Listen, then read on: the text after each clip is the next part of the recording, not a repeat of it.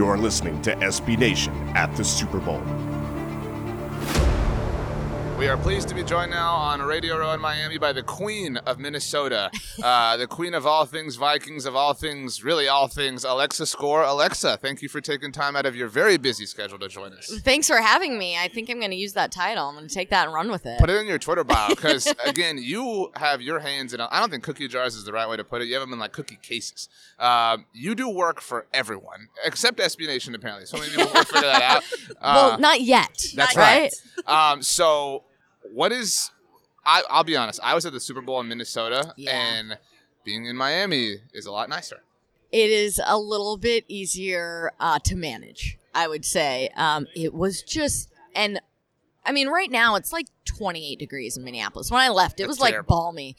But during the Super Bowl, it was like negative 10. See, That's a 40 degree swing. It was brutal. yeah, when it was like nine degrees, I was like, okay, this is really cold, and then it hit like negative five, and I was like, there's no difference. Like, it's just cold. I mean, It's it's so cold, but like your skin freezes faster. That's a thing. Like your skin freezes faster outside. And so for like outdoor activations and stuff, I mean, just so brutal. so one thing that everybody told us when we were there is we had to have a juicy Lucy. Is that like a, a weekly routine for you, or It's not weekly, but it's definitely a staple. Uh, The Juicy Lucy was um, invented, if you will, in Minneapolis at Matt's Bar. So yes, a Juicy Lucy is a must. Like if you come into town, it's kind of like a rite of passage. can you tell us what it is? Yeah, I, know, so- but tell everybody else. For sure. For those who don't know, um, it is a burger patty. This is, you know, very uh, intricate process. It's a burger patty with cheese stuffed in the middle of it Mhm. versus on top, which changes the game. And we have to be careful. That's what we were told. Like you can't like they can't bring it to you and you bite into it right away because the cheese is like boiling hot. Correct. Yes, So- that's like a beginner's mistake for sure. Um, but you, it's a fast learning curve.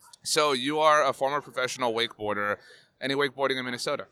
Yeah. Really? Uh, for three months of the year. Yeah, we've got. Uh, But the water's got to be like freezing still. it's still pretty cold. Yeah. But the great thing is when it freezes, I mean, it's clean. The, the lakes are crystal clear.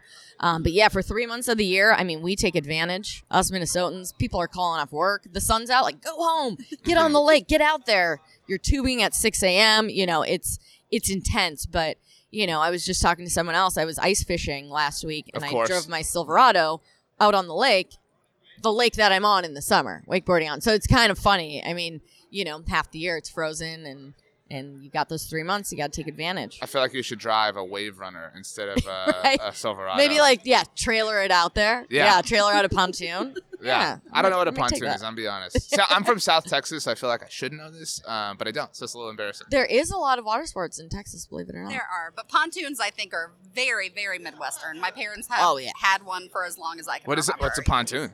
It's like a flat decked boat, essentially. like a it's on- kayak. No, no, no. Like it's a it's a big like a- boat. You can. it's fit, a floating living room. Yes, it is. That's Okay. a great way to describe it. like a So, dock that moves. Yeah. If you want to go Yes. out on the lake and you want to stay there all day, you take the pontoon out, you load up your coolers, you have a great time. Party Okay. barge. Yeah. So, Alexa, you do a lot of work for Vikings.com. Um, I cover the Cowboys, and there was a lot of thought that Mike Zimmer, had things not gone well in New Orleans, could have been fired and ended up as the Dallas Cowboys head coach. What is the uh, temperature? It's cold, obviously, but like, what is the temperature of, of the Vikings? um, I would say it's warmer than the weather. Um, you know, morale is kind of in a weird space right now. I feel like this past year, you know, the team and the fan base really finally adopted the Kirk Cousins thing and Sure. like like okay okay yeah this is gonna work okay we can get behind this he's our guy um and you know the fans really do love mike zimmer like they love him win or lose um so as far as the fans are concerned i mean everyone's on Zimmer's team. It's obviously never great for morale to to lose in the way we did and go out the way we did. But um, as far as the fans are concerned, he's still our guy. Um, I don't think there was a ton of doubt in the fans' eyes. Do you think the Kirk thing is embraced, or is it sort of, well, you know, we've been together this long. uh, Might as well just get married. Yeah, we, we, yeah, we already we've already we, we've lived together. Yeah, It- I don't. I don't see any huge issues. I, I can live. Is that because it kind of feels like that? Ah, you know, it's like I I think the honestly the problem was that everyone was so in love with Case Keenum. I think that's Yeah. the problem. It's not there's nothing wrong with Kirk Cousins. He's great. It's like we as a fan base, we're just like Kirk Cousins was our or Case Keenum was our best friend. Like people were shoveling his driveway. He'd come home from practice and there'd be like cookies on his doorstep, like very Minnesota stuff. But he was like, you know, everyone's best friend. And so when Kirk came in, it was like this replacement, this really fabulous, phenomenal replacement. But it's like, but Case, you know. So Yeah. it was it was less about him and more about like, you know, just changing it up that quick after such an emotional season. Um, so to answer your question, I mean, it's probably a little bit of both. I think everyone's warming up to him, like, okay, he's our guy. You know, let's embrace him as part of the family, but also like, okay, well, he's here, so let's do it. You know, like Right. let's take advantage and let's, you know, make use of this great player that we have, and you know, try to make the best of it. I find it interesting that there would be this love affair with Case. It's you know, it's not like this guy that was there. It's like like the Vikings and their fans went to like summer camp, and and you had that like two weeks where you were like in love and every day, and so you come back home and it's like.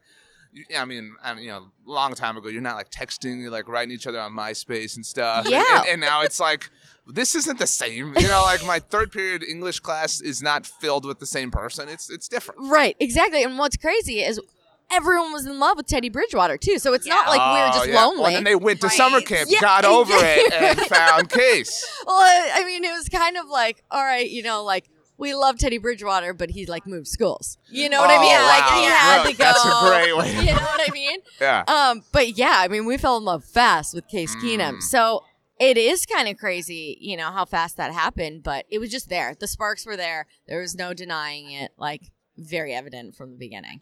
You know, I feel like um, outsiders wouldn't consider the Vikings to be a team with drama, and the Stefon Diggs, Adam Thielen stuff was very, very weird. Had you? Is that is that unique for Minnesota? Super unique. I mean, you know, I've I've dealt with many athletes and been around many different teams, and I can wholeheartedly say that the Minnesota Vikings are a very low drama organization with some incredible players. I mean, and I mean that in the most genuine way.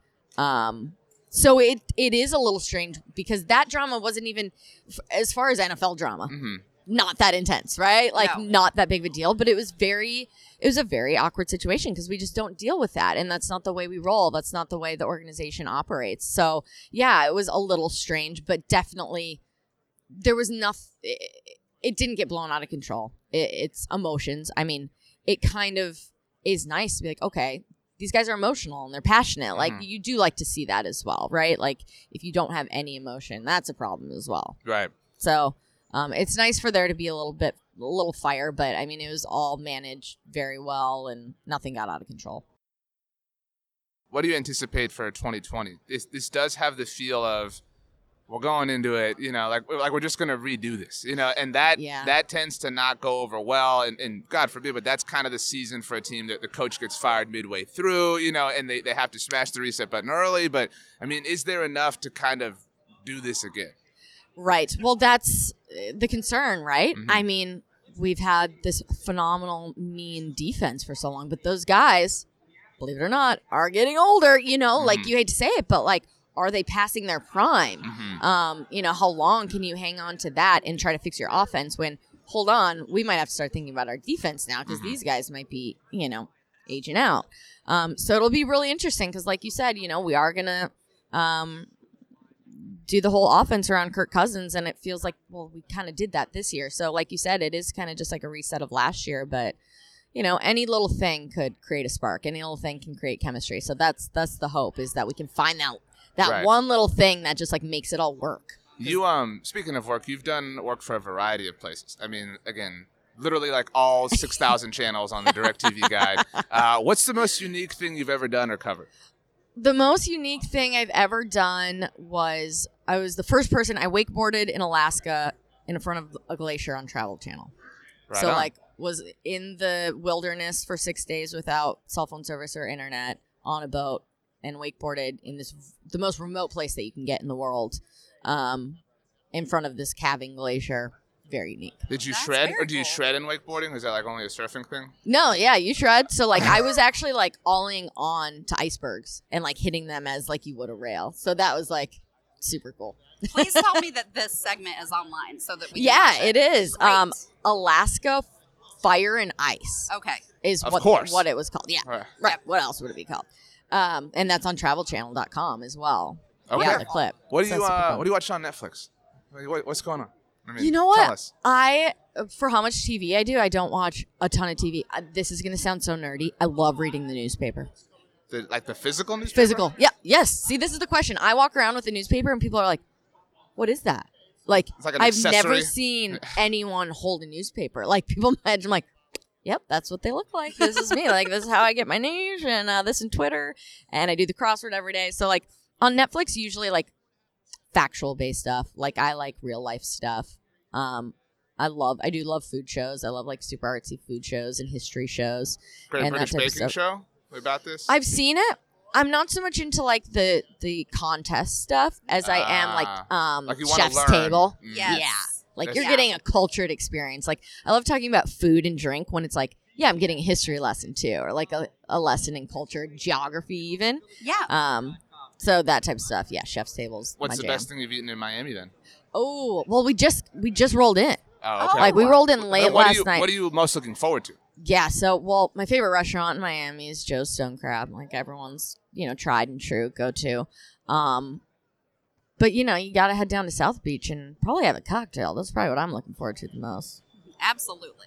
Nothing wrong with that, right? No. After Not the work all. is done. Of course. Exactly. You get your newspaper. Do you do the like licking the finger to like turn it over like all the way? You know, I try not to get carried away.